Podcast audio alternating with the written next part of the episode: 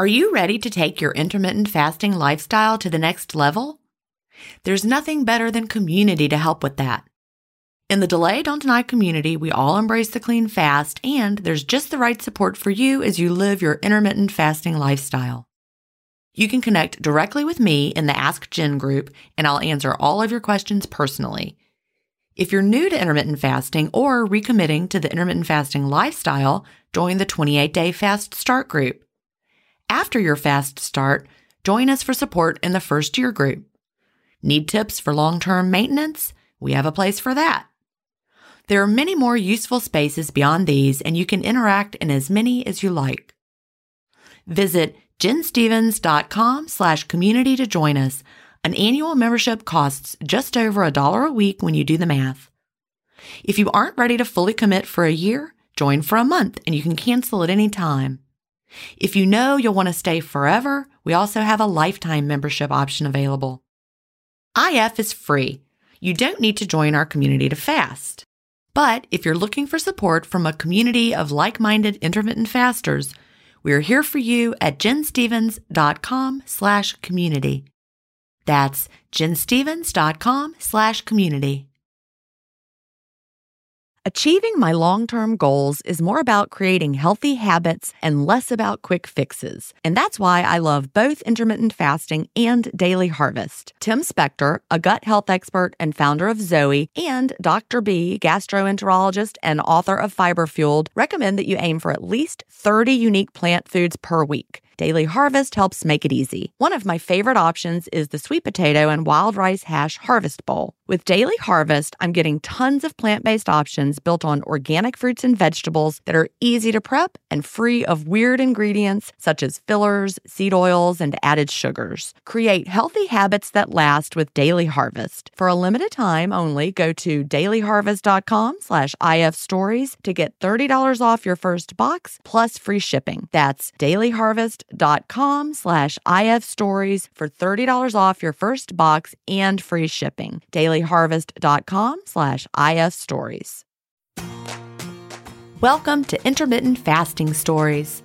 I'm your host, Gin Stephens, author of the New York Times bestseller Fast Feast Repeat, as well as the book that started it all, Delay Don't Deny. I lost over 80 pounds thanks to intermittent fasting after learning how to delay my eating rather than denying myself the delicious foods I want to eat. Now, who's ready to hear an inspirational intermittent fasting story? That's why we're here. So let's get excited to talk to today's guest.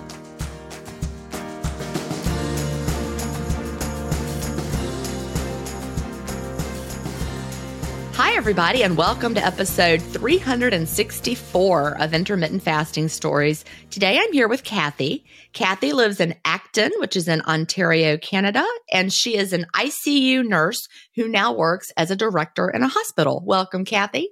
Thanks, Gin. I'm so excited to be here. Well, I'm so glad to talk to you.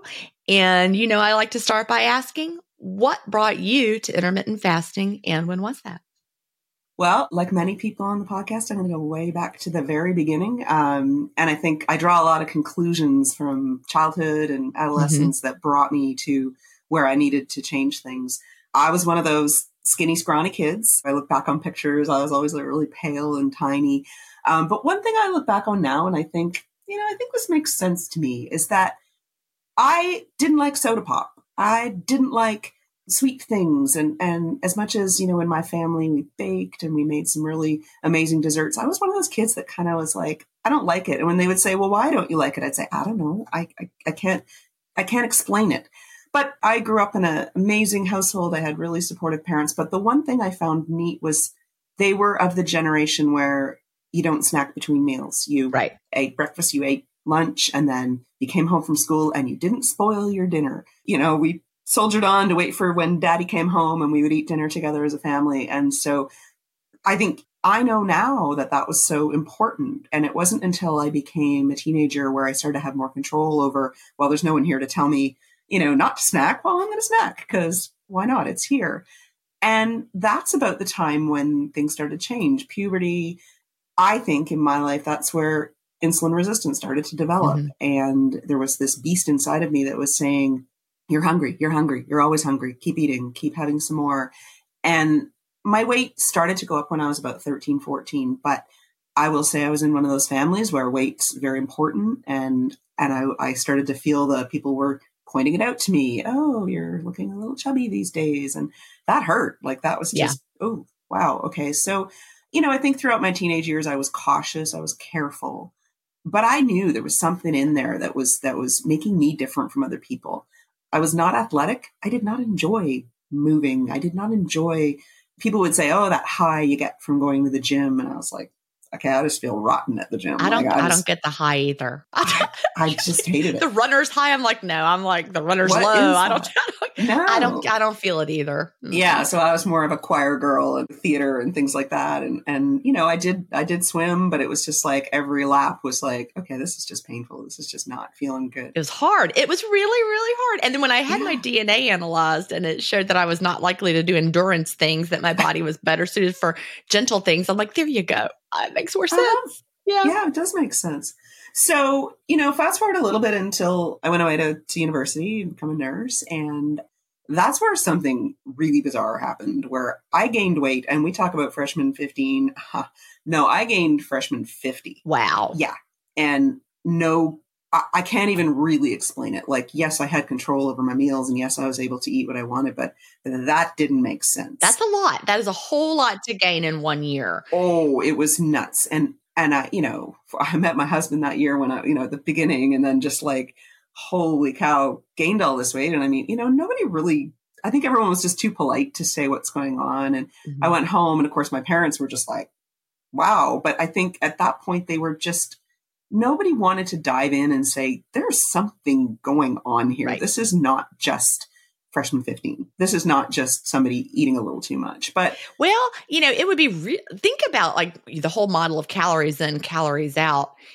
How many like, you know, quote extra calories that would have to be? You would uh-huh. have to be eating a whole lot of and and I can't imagine that you were like really no. like force feeding yourself that no. much food. Something switched, something yeah. changed in your body. Yeah, hundred percent. Yeah, there was just something, and and you know, and I did I did go to a doctor, and you know, they were all kind of oh maybe it's thyroid, maybe it's this, mm-hmm. and they actually put me on thyroid replacement, but yet the blood tests weren't really showing it, but they were just kind of like we'll just throw whatever at you. And of course, mm-hmm. I get the speech about calories in, calories out, and you know, go on a diet and you need to try something.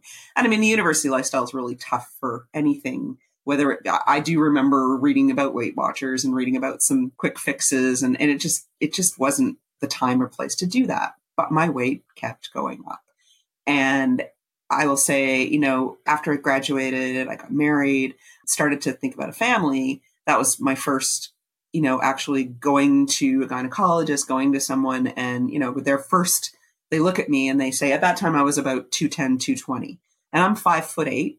So I'm tall to begin with, but that's still too much. And their first, they look at me and say, well, you need to lose weight. Mm.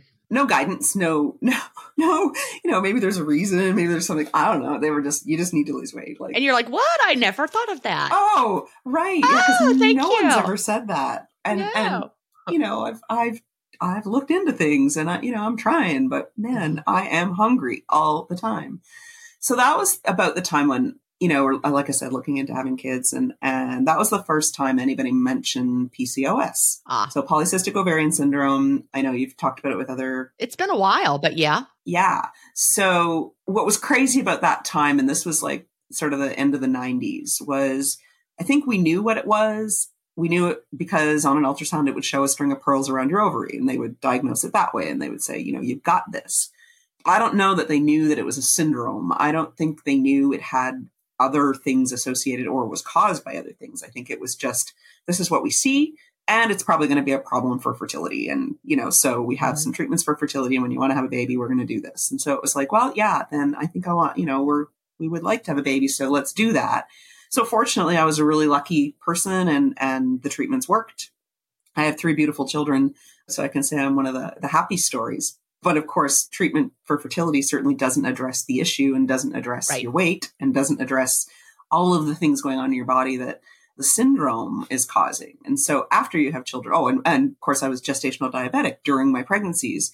So I go to this special clinic and they're saying, lose weight, lose weight, lose weight. We don't know how. We don't know what to tell you that's going to help you, but you know, you really need to lose weight because if you don't, you're going to get diabetes later in life. And it's like, well, that's a really helpful thing to tell me.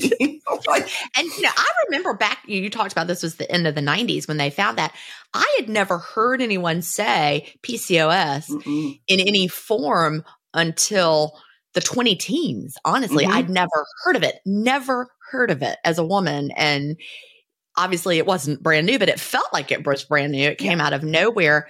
And the whole understanding of it being related to insulin resistance mm-hmm. and rapid weight gain. And I bet you mm-hmm. had abdominal obesity. Mm-hmm. And, you know, one of my one of my family members, someone that's related to me, is young, newly married, struggling struggling a little bit with her weight mm just found out she has PCOS and luckily I was able to talk to her about it. I sent her down some roads with some resources because we know a lot more about it now. But that really explains that freshman 50 when uh-huh. you understand what happened to you then.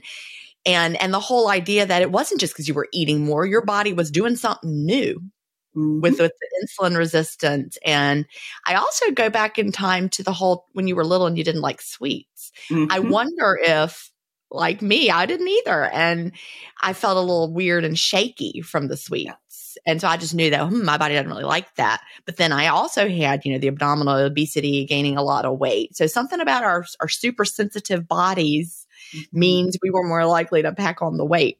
Absolutely. Yeah. So I can then take my journey a little further. I was definitely overweight when my children were little. Of course, I'm chasing mm-hmm. three kids around.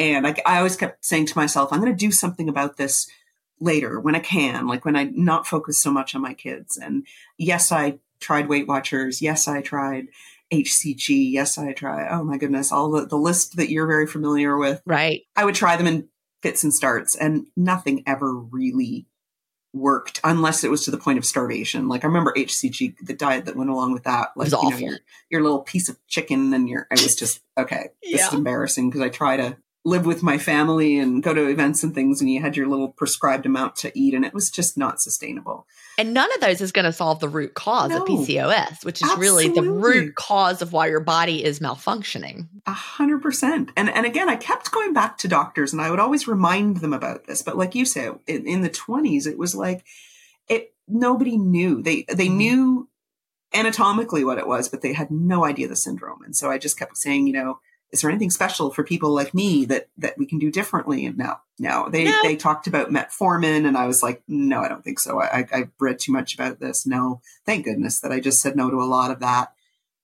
Anyway, that said, I got to March of 2019, and that was a point where I'm not sure what clicked, but I just knew it was time. I had mm-hmm. to try something. And my journey is probably one that you're going to hear a little bit more that it, I didn't find intermittent fasting at that moment in time, but, but I started with a, I'll, I'll say keto. Right. Um, I don't always use that word, but it, it, was a very healthy keto in that I brought my carbohydrates down. I brought my healthy fats up and I was tracking. So I was using an app so that I knew that my, you know, that I was eating the right amount of macros. And I think that was just about the amount that I could handle for a while. It wasn't sustainable, but it was okay, let's just get me on a track where I'm thinking about it, thinking about what I'm eating at every single meal. And I think for me, cutting out the carbohydrates really, really made an impact because mm-hmm. the weight loss was dramatic. It was, it was like fast, furious, but on a really good curve. And I enjoyed that way of eating. I, I have to say that taking carbs out wasn't a huge problem for me. It was easy. And, and I think by increasing healthy fats, I was satiated. Mm-hmm. I felt good every day. And the amazing change was like my energy level. Oh, like, oh, wow. Okay. Now I actually want to go for a walk at the end of a work day. I want to get out there and see the world and do things. So it, it was huge. And, and like I said, very dramatic. I started to lose weight quickly and felt really, really good. So I did that for a year. And in that year, I just look back on my app today. I went from 235 pounds to 157. Wow. So that was massive. Yeah. And that was just from the keto, you know, keto. less pure carbs, up your yeah. healthy fats. So I imagine you were probably also eating a lot of vegetables. Absolutely. Fit in with that. Yeah. Yeah. A healthy version of keto. Not like the of, one that we were no. doing in like 2014. That were no, like, it wasn't. I'm going to make cheese crust pizza. The crust no. is made of cheese and it's, I'm going to put cheese on. Yeah. No, it wasn't the drippy thing, the no. oilies, you know, that you no. see on the. Uh, no, it was yeah. it was a very healthy keto, and in fact, people all around me noticed and were they were really proud of me and like, oh wow, you are eating differently, but like there wasn't that criticism that you hear about the word keto. It was right. like, yeah, she's doing something different, but it was you it weren't was adding awesome. like oil to your coffee no. and eating sticks of butter and all of that. No, no, I would say according to my my tracker if i was low on fat for the day yeah i would add you know sometimes a little bit of mct or sometimes you know some higher fat things but they were avocados and they right. were you know those anything I, nuts and things that i could bring up the fat because i did i found the difference when you had enough fat for the day you felt full. And that was a feeling i had not had my whole life. So feeling full was was huge and and really great we all face stress in our daily lives. What if the answer to a better stress response is in one key nutrient? I'm talking about magnesium and specifically Magnesium Breakthrough by Bioptimizers. This one of a kind product is designed to reverse low levels of magnesium, which could have a positive effect on our stress response. But don't take my word for it. Here's a quote from a 2020 issue of the scientific journal Nutrients. Results suggest that stress could increase magnesium loss, causing a deficiency. And in turn, magnesium deficiency could enhance the body's susceptibility to stress, resulting in a magnesium and stress vicious circle. I only recommend Magnesium Breakthrough by Bioptimizers. It's the only organic full spectrum magnesium supplement that includes seven unique forms of magnesium for stress resilience and better sleep. Simply go to bioptimizers.com slash ifstories promo code IFStories10 to get your magnesium breakthrough and find out this month's gift with purchase. That's bioptimizers.com slash IFStories, promo code IFStories10. If you've been listening to my podcast for a while, you know what a fan I am of Dr. Tim Spector and the work he's doing with Zoe. I was first introduced to his work in 2015, and I've been following his research ever since. What I love most about the Zoe Science and Nutrition podcast is that they have weekly interviews with world leading experts who explain how their latest research can benefit your health. Recently, I was thrilled to finally meet him face to face as we recorded an episode for the Zoe Science and Nutrition podcast, and this episode aired on April 11th. We had a chance to talk about the world's biggest intermittent fasting study, and I had the opportunity to explain the clean fast to Jonathan, which may explain why he didn't enjoy his prior experiences with fasting. Search for Zoe Science and Nutrition on your podcast player or on YouTube to hear the latest episode, and don't forget to look for the April 11th episode to hear me, Tim, and Jonathan talk about the world's biggest intermittent fasting study. Yeah. But now I'll enter the point where I found intermittent fasting a long way to get to the end of the story. And I think you're going to find a lot of people like me that we didn't find it originally, mm-hmm. but where we found it was when we needed it. Because oh, I love that. I did keto for that year, and I and I'm looking now, and it was another two years of that where I maintained. But summer happened, and it was the summer of 2022. And my brother came to visit from Australia. I hadn't seen him in a long time we had a really awesome summer and I kept saying to myself, oh, I might get a little off track and I'm just going to introduce a few more carbs and it won't be bad and we'll just see how it goes. And, you know, so a few tortilla chips here and certainly a little bit more alcohol than usual. Oh, wow. Okay. So that summer I started to gain very, very quickly. And it, it was only a matter of two months, but it was just like, wow. no, clearly my body knows I can't do this. But I also was really soul searching and I'm like, do I want to eat this way the rest of my life? I certainly want to maintain the progress that I made, mm-hmm. but I'm not sure I can keep doing this. And it was really about the tracking, right? Mm-hmm. It was, do I need to put this into my phone every minute I open my mouth? It's hard. So that was the point, and and I'll say it was it was about Labor Day because my brother went home. I said to myself, okay, I need to go back to keto. I need to go back to what I was doing before.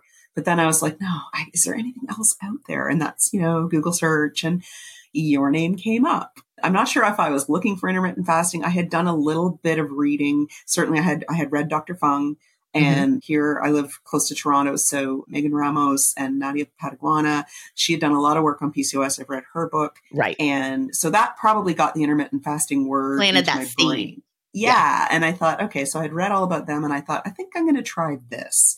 But luckily at the same time i found you because i didn't have to go through the crutch as they call it. So the right. the it's not quite a clean fast if you if you have broth and you have you know a few little extra things because i learned how to clean fast right from the beginning from you. I'm glad. That makes such a difference. Yeah I listened to enough of your podcasts. I got really addicted to them. I was listening to them every single day on my way to work. And if you didn't say it a hundred times, it was clean fast, clean fast. And your listeners, you would say, "Oh, don't make the mistake that I made, which was mm-hmm. not clean fasting." So that was really lucky for me. I'm so so glad I did that.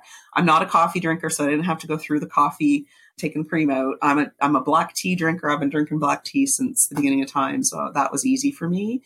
And so yeah, black tea and water is my breakfast. And love it yeah, so I started that and it was all about for me it was a new beginning. It was it was my new year which is after Labor Day. So when the kids go back to school, that's when you take stock in everything and say all right, it's the new year now. So I started in basically in in September of 2022, which is just over a year ago now. Yeah, because we're recording this just. Uh, is your Labor Day the same as our Labor Day? Yeah, usually it's usually the first Monday of September.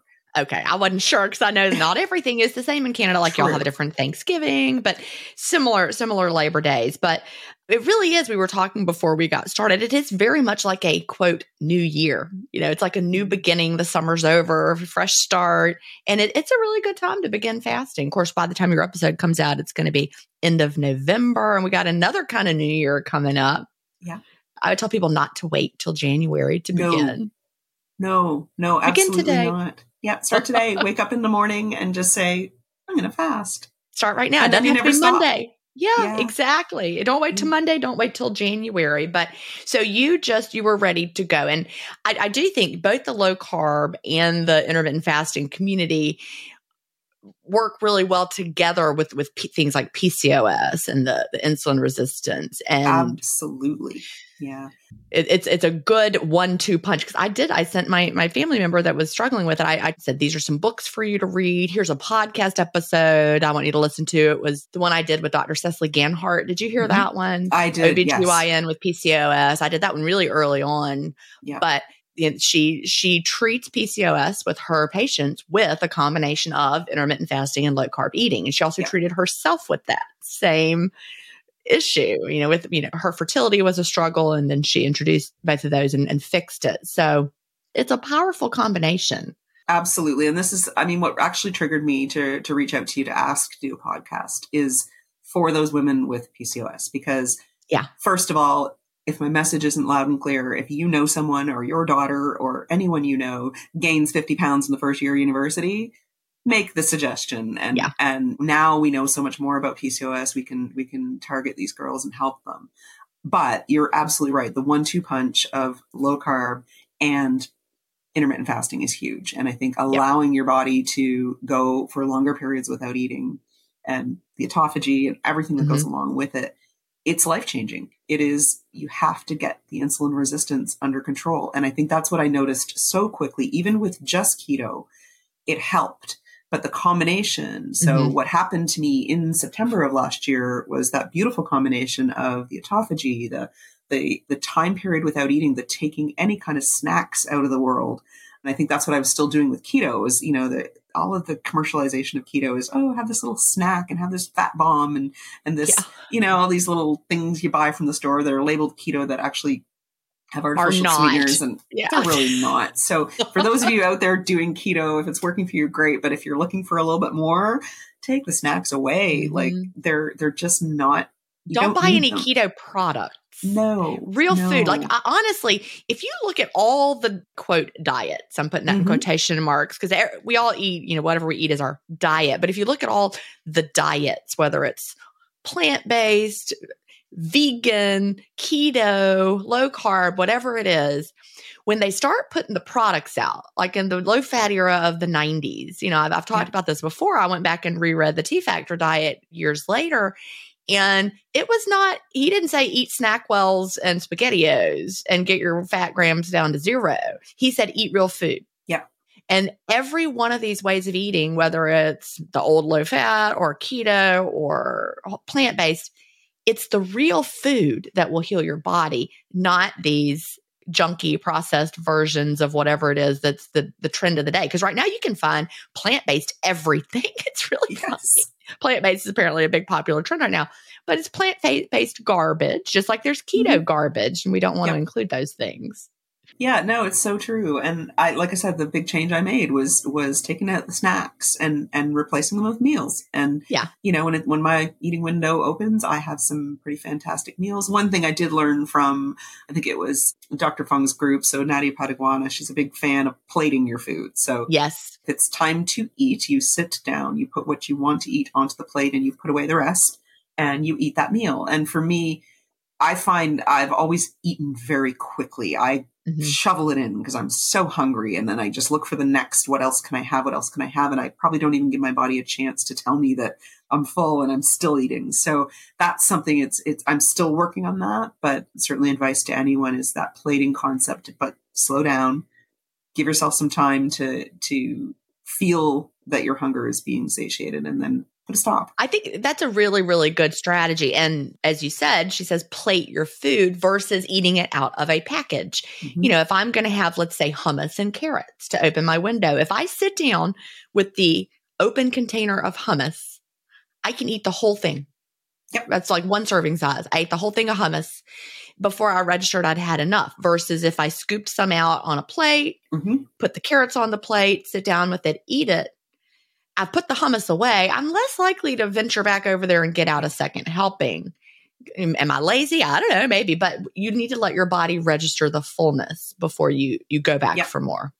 I actually, funny at the grocery store, I'll look at things like cottage cheese and yogurt, and I know it's it's so much cheaper to buy it in a big container, but for me, right. it's way better to buy it individual because if I'm going to take it to work or I'm going to take it anywhere, it's just like you say, I could eat the whole thing if it's in a oh, yeah. tub.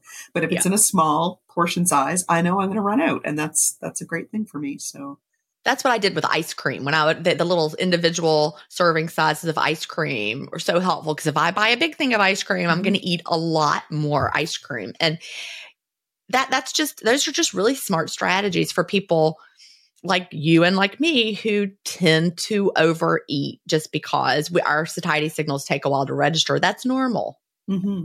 for that to happen. Absolutely. So it's a really good strategy. So you started off.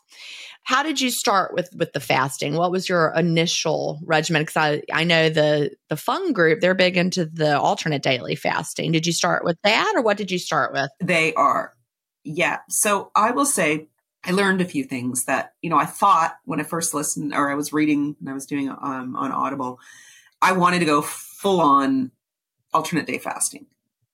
But man, that was hard. It, it was yeah. so hard to go a whole day without eating. So I think that's where I was, I was combining listening to what you had to say. And I thought, okay, I can easily cut out breakfast. I know I'm very good at that. And I can even delay lunch a little as well. So if I have you know, similar to what I've heard a lot of the podcasters say, if you just sort of have that snack just to open your window and then a, a really healthy dinner.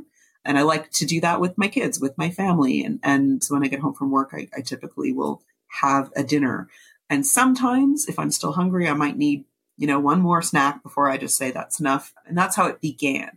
But I will say I started to notice the changes very quickly that I that the hunger was starting to decrease and I wasn't anxious for that snack anymore. And in fact, I could go all workday.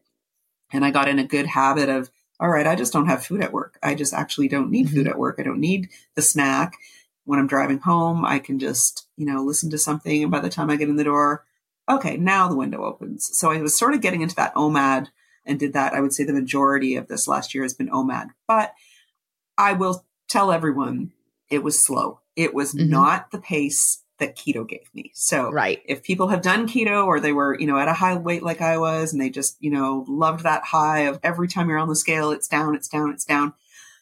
You gotta lose that expectation and, and your words told me put the scale away. And i and i really did because so what I, do you know what weight did you start at in yeah. in 2022 because i know you had gone from 235 to 157 mm-hmm. on keto but you had then regained some. Regained. so where did you begin when you started intermittent fasting? I started at 194 okay. Yeah. So i had really gained very quickly. Yeah. And i'm sitting right now today at 170 okay. So it's not huge. It is but it's it's enough that i know it's working. And i know it's slow, it's steady, and it's minuscule, but it's going in the right direction. Yeah. And it's the way I feel. I mean, I, I repeat that measure yourself, look at how your clothes feel. That difference between 194 and 170 was a couple clothing sizes and it was, you know, my waist that, like you say, I had abdominal fat from PCOS. Mm-hmm. It's feeling like it's redistributed. It's, it's in the right places now. I'm not done. I'm going to keep going with the idea to get a little bit closer to that 157 that was probably in and around my goal weight. Hard to tell. It's really how you feel. But that said, I am throwing in ADFs now. I am throwing in mealless Mondays. I kind of I try to do a mealless Monday each week, but it's funny. I I don't pre-plan necessarily. I sort of say, all right, if I can do one ADF in a week, then I'm happy. Yeah. And sometimes it's not Monday because if something comes up where either I'm just not feeling it, sometimes I can get, you know, I, will I'll be at, at work not eating, no problem. But if it's drive home time and I'm just like, no, I'm going to need yeah. something today. Then I'll eat. But then I'll say, up, oh, but sometime this week I need to do my my alternate mm-hmm. daily fast. So, and I and that usually tends to push me to the next day. So, and I find with this I am going down very slowly still, and and it's working. So that's good. Yeah, yeah. I think so one thing. Did you reintroduce carbs? How did how did when you yes okay that's what I wanted to wanted absolutely to so this is this is important in that did I reintroduce them to the level they were at before absolutely not however did I worry less about those root vegetables right. and the beans and the healthy carbs that I felt a bit weird cutting them out completely uh-huh. because you know I know there's benefits to fiber I know there's benefits to to those healthy vegetables so I that was one of the things in September when I'm looking at how am, am I going to do this? A, I don't want to track because tracking is just not sustainable. I don't want to think too much about, I, I, shouldn't say that. I am thinking a lot about what I eat, but I don't want to have to say no to everything. I get what you mean. Yeah. So there's a lot of things you've talked about. The beans. I bought the beans from, uh, oh, what's it called? Rancho Gordo? Yes, Rancho Gordo. Have them shipped all the way to Canada. Yay! I just pulled mine back out with all the moving. And you know what messed me up? I know everybody loves an instant pot. I do not. you use an instant pot? So I have one, but I make my beans on the stovetop well, because I like. You know, I, I, burned things in my instant yes, pot. I don't know. How do people mess up an instant pot? I do. I had yeah. two. I had a big one. I had a smaller one. I kept burning things in it. And so then I was like, well, I can't make beans if I can't use the instant pot. So I put oh, my dried sure beans away. Well, now I can. I made a pot this week of the mm-hmm. Christmas limas. So I'm like, all right, I'm going to revisit Rancho Gordo because they were so. I was watching. I'm now. I've now watched YouTube, and there was a video. Someone did a blind taste testing of different kind of beans, whether they were canned or dried or dried Rancho Gordo. She was not sponsored by Rancho Gordo. I am not either, but the Rancho Gordo won the blind taste test every time. Absolutely, so. you changed my world when it comes to beans because I am used so to glad. take them out of the can. Mm-hmm. Yeah. I'm now going to revisit the dried beans and also the Rancho Gordo beans, and they were real. Those, those, it took a long time on the stove, but they didn't burn. They didn't nope. do all that weird stuff, and they were perfect when they were done. So. Well, and that's the joy of stovetop is if you need more liquid, you yeah. add more liquid. You can see it; it's happening in front of you. And yeah, it's a little bit, you know, you've got to babysit it, but it's worth it. Well, so, I'll never be sponsored by Instant Pot. no, can't do it. Can't do it anyway. No so I so long story short, yes, I, I did reintroduce some carbs and, and the mm-hmm. healthy. I did a little experiment with potatoes because mm-hmm. I I really kind of missed potatoes and and I actually was able to get a, a, CGM for just a month or two just to watch some of you know the spikes because I was if I don't need to eliminate something I'd really rather not and the right. healthier vegetables. So now I did unfortunately find out that potatoes did spike. So that means okay, it's going to be on the back burner. If I'm not going to say I can't eat them but it's not going to be a part of my daily right. diet. You know, certainly a lot of the things were confirmed for me, like bread is just not my friend, and mm-hmm. that's okay. But some of the root vegetables are okay. And, yeah. and certainly beans passed my test, so I was happy Yay! about that. Yeah, that's really good data, and it's these things that it, I really think it's like the speed that your body digests them and how fast they hit your bloodstream, right? Yeah, and things like the beans, that fiber really slows things down. Absolutely. And it helped with the satiety because I have to admit, yeah, if I was doing ADF or I was, you know, ready to have a really healthy meal and I started it with salad, I feel like I could eat salad forever and I would never be full. Ditto. But if I put, you know, some chickpeas or I put some beans on top, funny, that just sort of makes it mm-hmm. more of a meal and it fills me up a little better. And so I feel really good about a big salad that's got some protein in it and it's got some fiber in it. So that it just taught me to, okay, yeah, maybe lettuce alone is not going to do it. But if you build the meal around it, it's still really healthy. So that's me with salads. People who eat, I guess it really does depend what you put on it, but I don't love salads, but beans fill me up. Like yesterday, I'm now hiding these beans from Chad because these are my beans. I like made them for like 10 hours and now they're mine. And so they weren't ready in time for dinner because it took extra time. So I hope he forgets that I made them because I'm just like, I opened my window yesterday with those beans. Nobody fights me for the beans in my house. I they, had a giant bowl. fridge and go, well, I was like, beans, giant bowl of beans is how I opened my window. And it was oh, so awesome. good. Yeah. Yeah. So now my diet is is just certainly very health conscious. I certainly don't eat sugar. I don't I don't seek it out. I, you know, try to avoid it. But I also know that those keto sweeteners are yeah. equally bad. So they're all in one category for me. And and do I splurge once in a while? Yes. And I feel like intermittent fasting gives me that permission. I feel like rather than saying this is what I eat and this is what I don't eat, I focus more on this is when I eat. Mm-hmm. And when I'm eating, I give myself a little more freedom because I know that the next day we're going to reset, going to fast again, and I feel, you know, 100% better doing it that way. And I think it's sustainable for me. I think it's it's gonna this is my life now and and I found it. And that's like that's the message. And when I look at my PCOS symptoms, I feel like I, don't know. I haven't had an ultrasound recently. I don't know what my ovaries look like. But on the other hand, I really feel like just about everything that PCOS had a hold of me is gone. Wow. Because I I don't have the symptoms anymore. And, you know, I'm past trying to get pregnant or anything like that. But on the other hand, all of the things that I attributed to the insulin resistance and and to the way you felt and the way, you know, your motivation level and all sorts of the crazy things, the skin issues, they're gone. And if this is what it took, wow, why didn't I know this when I was 18? Like, oh, I know. Well, because nobody, re- I don't know if anybody really understood it. Like didn't. I said, and you're mm-hmm. a nurse, so you would you would know. So tell what those symptoms are, because people might okay. be listening right now, and maybe you know, like for example, my my family member that she she's got all the classic symptoms that mm-hmm. that you you recognize and you know, and they want to start a family, so she needs to get this under control now, and for someone who's listening, maybe yeah. they have a, a daughter or mm-hmm. they themselves could be going through it or a niece or something. What what are we looking for? What are those yeah. symptoms? So certainly for me, obviously it was the weight gain. It was the mm-hmm. belly fat that came on really fast.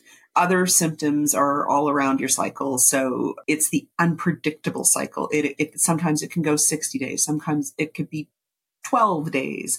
It would come on fast and furious. Like you could literally, you know, they would talk about the normal period would start with a little bit of spotting and it would get heavier on the next day and then it would last for five days. No, for me, it was just like you could stand up and soak yourself and not be so prepared for that. I wonder if I had that going on then when I was at my heaviest because I was having some. Re- I was also wondering if it was perimenopausal. This is pre intermittent fasting. Mm-hmm. I also had fibroids, which I think can be related to high levels of insulin. But I don't think anyone ever did an ultrasound to, and looked at my ovaries. You never. I had the, I had those heavy, heavy periods. Yep. That were just like crazy. Yeah. So so the unpredictability. Mm-hmm. You know, mm-hmm. I went on birth control because I couldn't I never knew when it was coming. You never knew what, you know, what kind of cycle. So at least with birth control, it would regulate it. And that was what they recommended at the time. That was the treatment for PCOS. Mm-hmm. Go on birth control wow. because that is going to fix you. Okay. Well, it, it was convenient at the time, but really, no, that's not a treatment that. No. So other symptoms I know that some women suffer from is, you know, the hair. So facial hair, really heavy hair in their legs. I'm lucky I didn't have that at that time later on I, I, started to get a little bit but it could have been more hormonal. It's hard to say you know whether that was a symptom of pcos or just normal.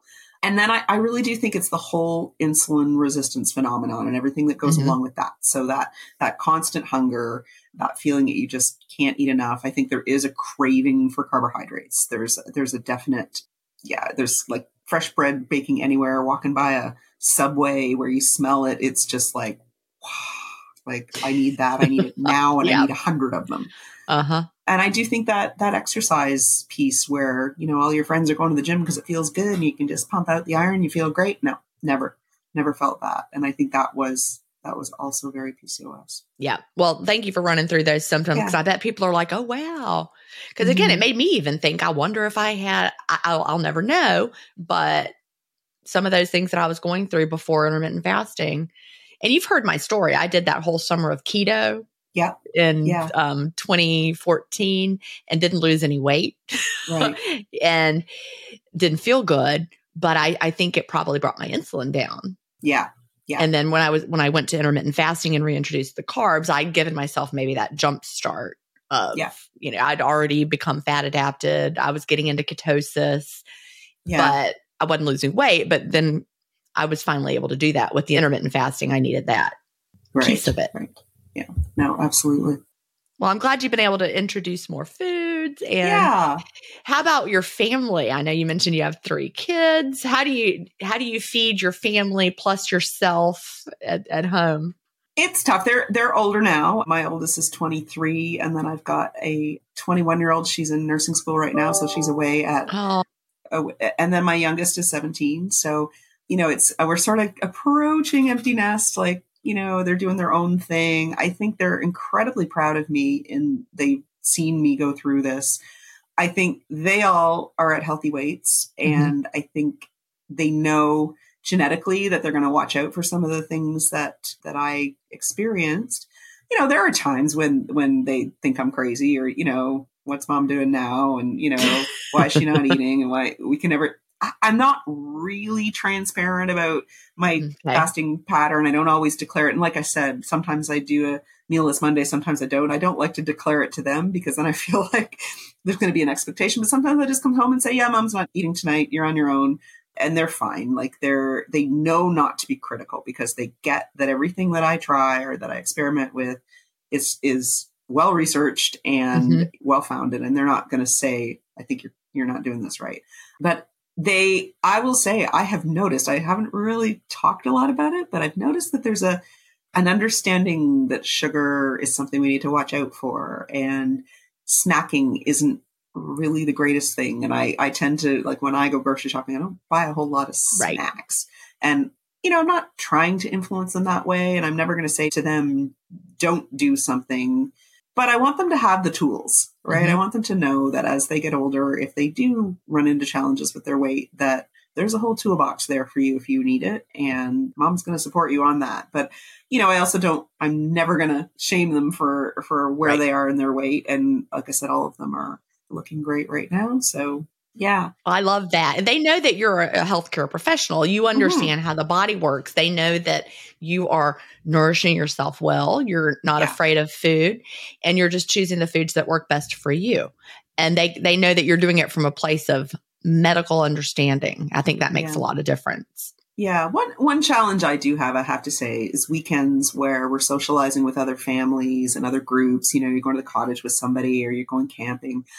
And I do struggle with everybody wakes up in the morning and has a big breakfast and mm-hmm. and I'm not good at just oh I'm not going to eat yet. And you know so I have I I will say if there's one thing I I would like to work on is the ability to say it out loud that you know what? I I do intermittent fasting and I I'm really not wanting this right now. But the way I tend to fix it is just by changing my window. And so, yeah, okay. I may have a breakfast, but then I'll close my window at lunchtime so that my window itself still stays, you know, fairly small. You just shift um, that window down. Yeah, just just because it's easier, and you know, or even an early dinner, so it, it tends to still condense mm-hmm. the day.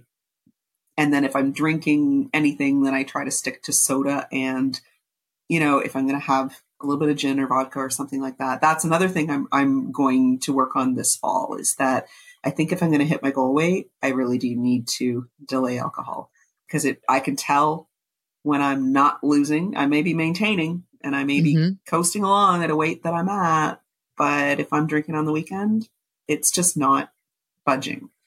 Yeah. And I'm also noticing how hard it is Monday morning when I've had a weekend of, you know, either alcohol or a longer window, that ability to do a meal is th- those are the Mondays that I can't get through. I can still intermittent fast. Well, you know, it's true. When I had a, a, breath ketone analyzer that that a company sent me for free back, it was probably right around 2020, and of course, everybody was drinking more. I was drinking more during 2020, like the world, but. Yep.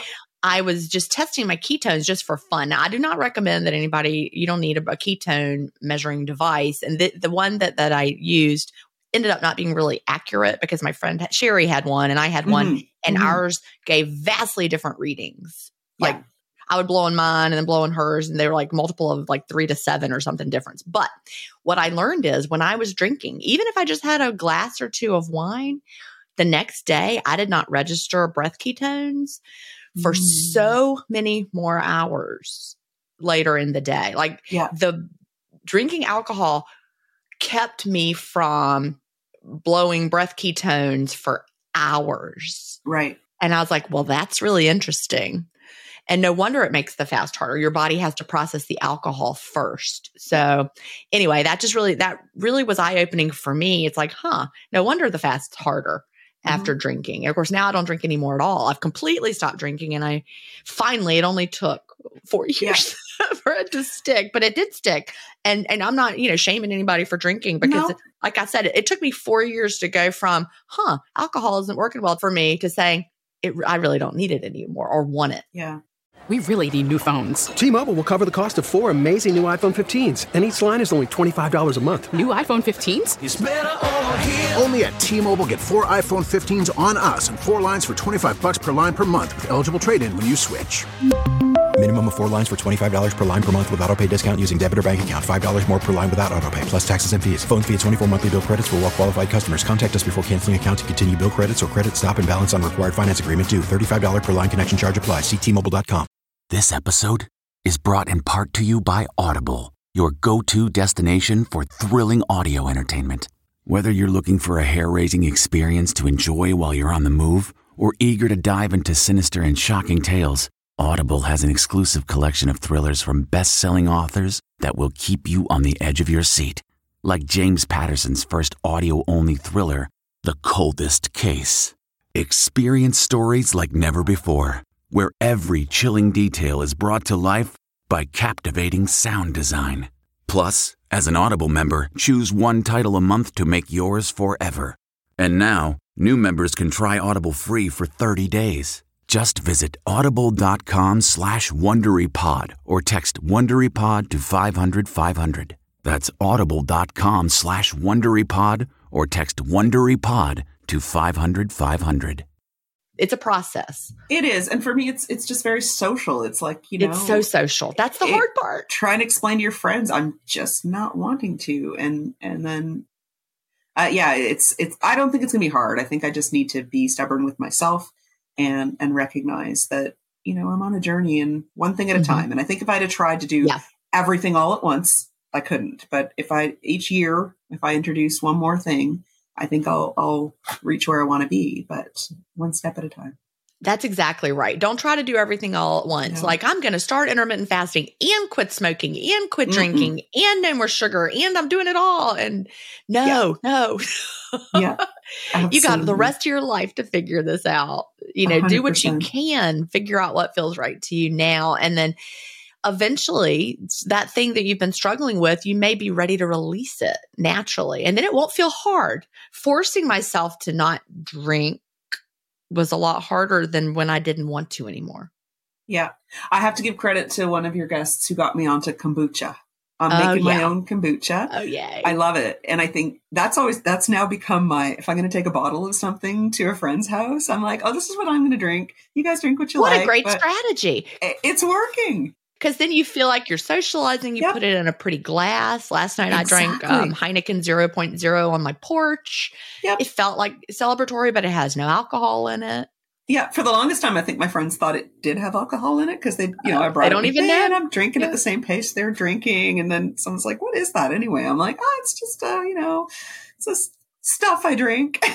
But, I drink uh, Heineken 0.0 at trivia every Thursday yeah. with my friends group. And they, I don't even know if they realize some of them might that I'm, but it looks like I'm drinking a beer.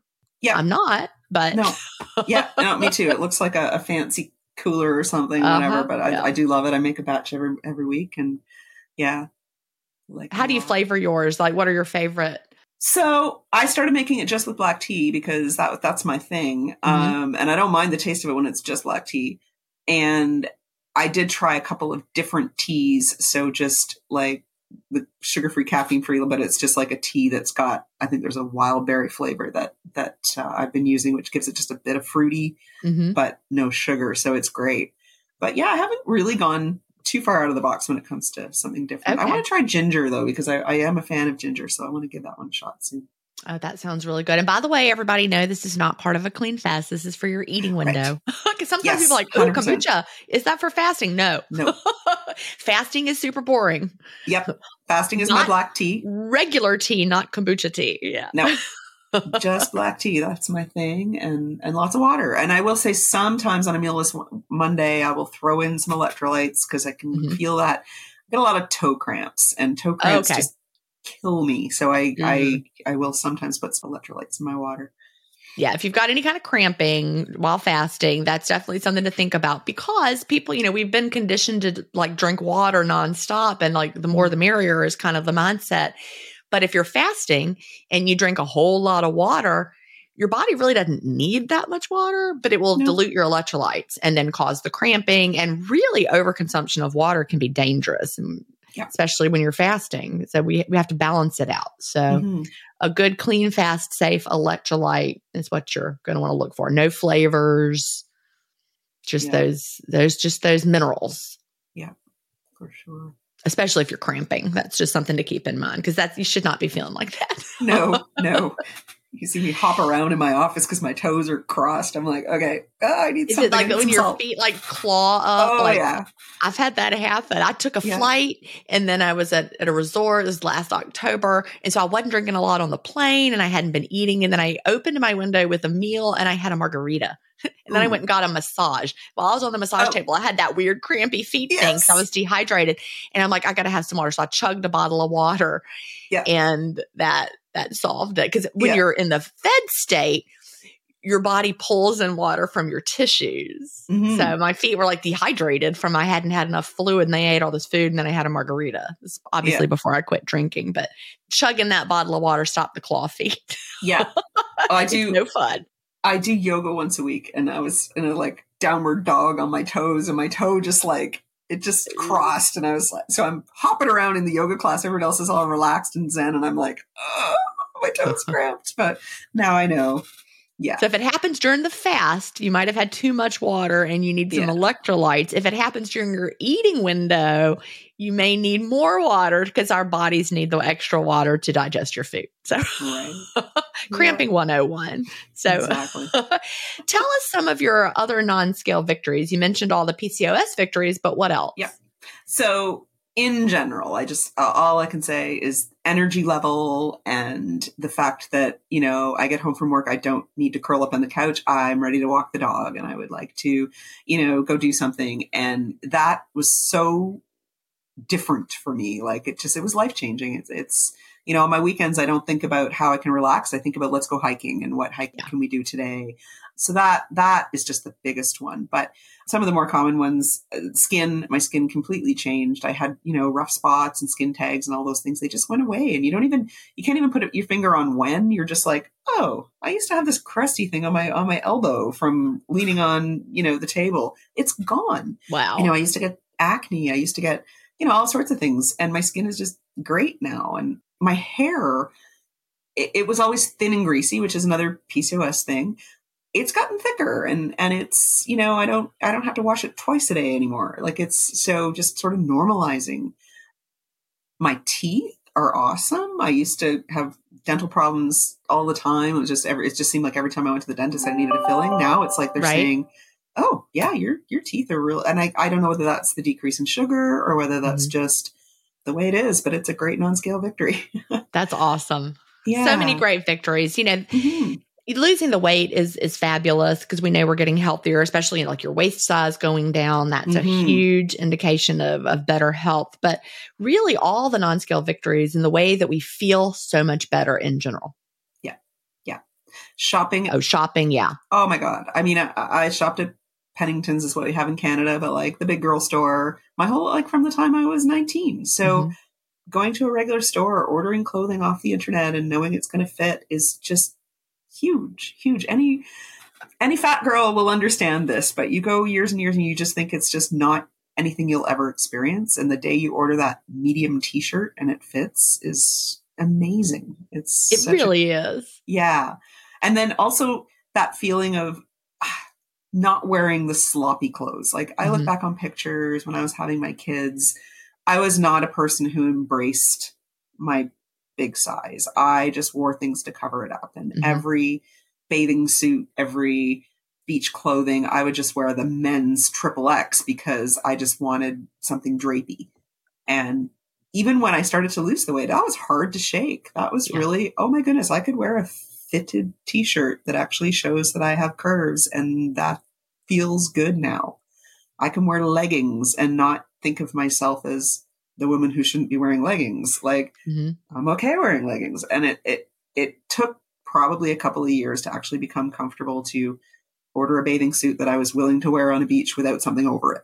So I'll say that's a psychological thing. That's really, really true. Wearing the clothes and and you you learn you have a whole different style. Like I look back, yeah. obese Gin had a certain style of like mm-hmm. stretchy dresses, empire waist, and things that disguised yeah. everything. And I yeah. did not own any shorts, no shorts. No one was going to see these legs, and yeah, and and then being able to be like, oh, I can wear anything I want to wear. Yeah, it definitely is freeing. Now you mentioned you know you've never been an endurance exerciser, but but now you have more energy and you would like enjoy hiking. I do. I do. So my husband has loved hiking a long time and he up in Canada we have what's called the Bruce Trail, which is this 800 kilometer stretch of trails that they're so beautiful. And for the longest time he would hike with my kids and they would go off and hike and I was usually the pick up and drop off girl cuz I just, you know, I, I just didn't love it. And over the course of, of starting out and then getting to now, now I want to hike and I've started hiking with him and and it's just opened this whole new world of what we do on our weekends and you know we work a hike in there and then we actually this summer went to Lake Superior and we did the Lake Superior Trail, which is a 65 kilometer stretch of trail. Wow. We actually slept in tents on the ground and carried everything in our backpacks. So I had a 45 pound pack on my back and it was over a six day period of time. If you had asked me five years ago if that would ever have been something A, I would even be able to do, or B, I would enjoy, I would have told you you were nuts. Wow. I I was so excited to do it. I was so excited to be there. It was the hardest physical thing I've ever done in my whole life. And I will say we we cut it a bit short and you know we made some adjustments to it because it was actually so physically exhausting. But we did it. And you know to, to look back on that now and think that I you know was hiking on rocks and and doing something that physically exhausting and I loved it. And That's amazing. So, and I just did some quick math and yeah. you're down 65 pounds from your all-time heaviest of 235 that you right. mentioned and yeah. so you're carrying this 45 pound pack yeah. which is like less than yes. you weighed before and before you were carrying that pack all the time plus 20 i said that to the people I was hiking with, I was like, you guys, you know, you may be struggling, but this is like not even as much as I was carrying two years ago. So and, and, you know, not to say that it was easy by any stretch, but you're exactly right. I did that math and I was just like, 45 pounds is nothing. I know. And yeah, I think back and I'm like, no wonder we were so tired all the time because we yeah. were carrying around literally a pack plus. Yeah. And then sleeping on the ground was actually funny because I was very cautious about getting a mattress that would support me well, thinking that, oh my God, I've never, ever been able to sleep on the ground. Even get up from the ground was difficult but I, I'd lay down and the only thing I had to worry about was my hip bone, you know, hitting. And I'm like, uh-huh. I've never uh-huh. felt my hip bone before. this is crazy. I like a really firm mattress. So I might be better on the actual ground versus yeah. something that's too squishy. yeah. And I will also say for anybody that hikes that does intermittent fasting, it's your best friend because everybody else is carrying their food right. and they're worried about their snacks and their breakfast and all this stuff. Me, I was like, my food fit in this like tiny little Ziploc. It was all, it was dehydrated. And there's a company that does, you know, low carb. I only had two per day and they sustained me and I did great. Awesome. And it was like half or probably a third of the weight of what everybody else was carrying for their food. So that's so funny. I love it. Yeah. I'm still not going to go hiking and camp on the ground though. no. Fair, fair enough. I'm glad it was fun. it was awesome. My idea of roughing it is, yeah, very. I, I can't do it anyway. I, I never say never, though, right, Cathy? Nope, don't ever. Because if I'd have thought about that, like I said a few years you ago, would have said like, never to "You're that. Crazy. Yeah, well, I'm, that does sound like a whole lot of fun. I do like being outside. So Yeah. we are almost out of time. What would you tell someone just starting out with intermittent fasting, or what do you wish you knew when you first started? Oh, I feel like that's the theme of this whole recording is that if I had known when I was, first of all, 14 and then mm-hmm. 18, rapid weight gain is not normal. And, you know, now we know so much more. So go see your healthcare provider. Don't stop. You know, if they tell you something that does not make sense to you or isn't enough to guide you, ask again. And I mean, there are so many functional medicine providers out there. There are good doctors who specialize in PCOS. So please, Like if they just say eat them. less and move more, then no, that is not your answer. no, Yeah. no. And if it's not getting better, you're not, you know, on the right path, then ask more questions. And if, like I said, if this is your daughter and you're watching them, telling them, Mhm. oh, wow, you've gained a lot of weight, not helpful. Right. you know, you want to help them to find the tools that they need. And, and there are tools. And this is, this to me was, was the answer. So that one, two punch, you said it of, of lowering your carbohydrates and intermittent fasting together is, is life changing for anyone with PCOS or even just insulin resistant symptoms. Mhm. You don't need to have a diagnosis. You don't need to have all the symptoms. And that's the thing about a syndrome is that you don't have all of them. You might have one or two. So if you got one or two symptoms of insulin resistance, try this. What's the Yeah. worst thing that can happen? You got to get your insulin down somehow. Yeah. And fasting is number one, the best way, the clean fast, because Yeah. your body doesn't need the insulin. So it doesn't need to keep pumping it out because you're fasting clean. Absolutely. That makes such a difference. Well, Cathy, thank you so much for sharing your story with us today. I'm so glad. It was so great talking to you. Do you have an intermittent fasting story to tell? Email me at Gin at intermittentfastingstories.com and I'll add you to the lineup. That's G I N at intermittentfastingstories.com. The world wants to hear your story. That's it for today. Remember, I may have a doctorate, but I'm not a medical doctor. So don't use anything you hear on this podcast as a substitute for medical advice. Please always check with your doctor or healthcare provider if you have medical questions. I'll talk to you next week, Fasting Family, where we will hear another inspiring story. Have a great week and fast on.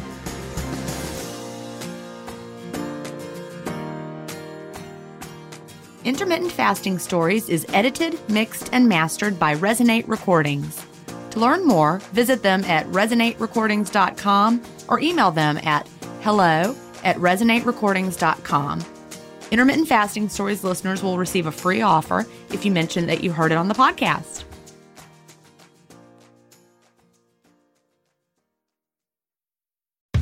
How powerful is Cox Internet? Powerful enough to let your band members in Vegas, Phoenix, and Rhode Island jam like you're all in the same garage. Get gig speeds powered by fiber from Cox. It's internet built for tomorrow, today. Cox, always building better. Download speeds up to 1 gigabit per second. Cox Internet is connected to the premises via coaxial connection. Speeds vary and are not guaranteed. Cox terms and other restrictions may apply.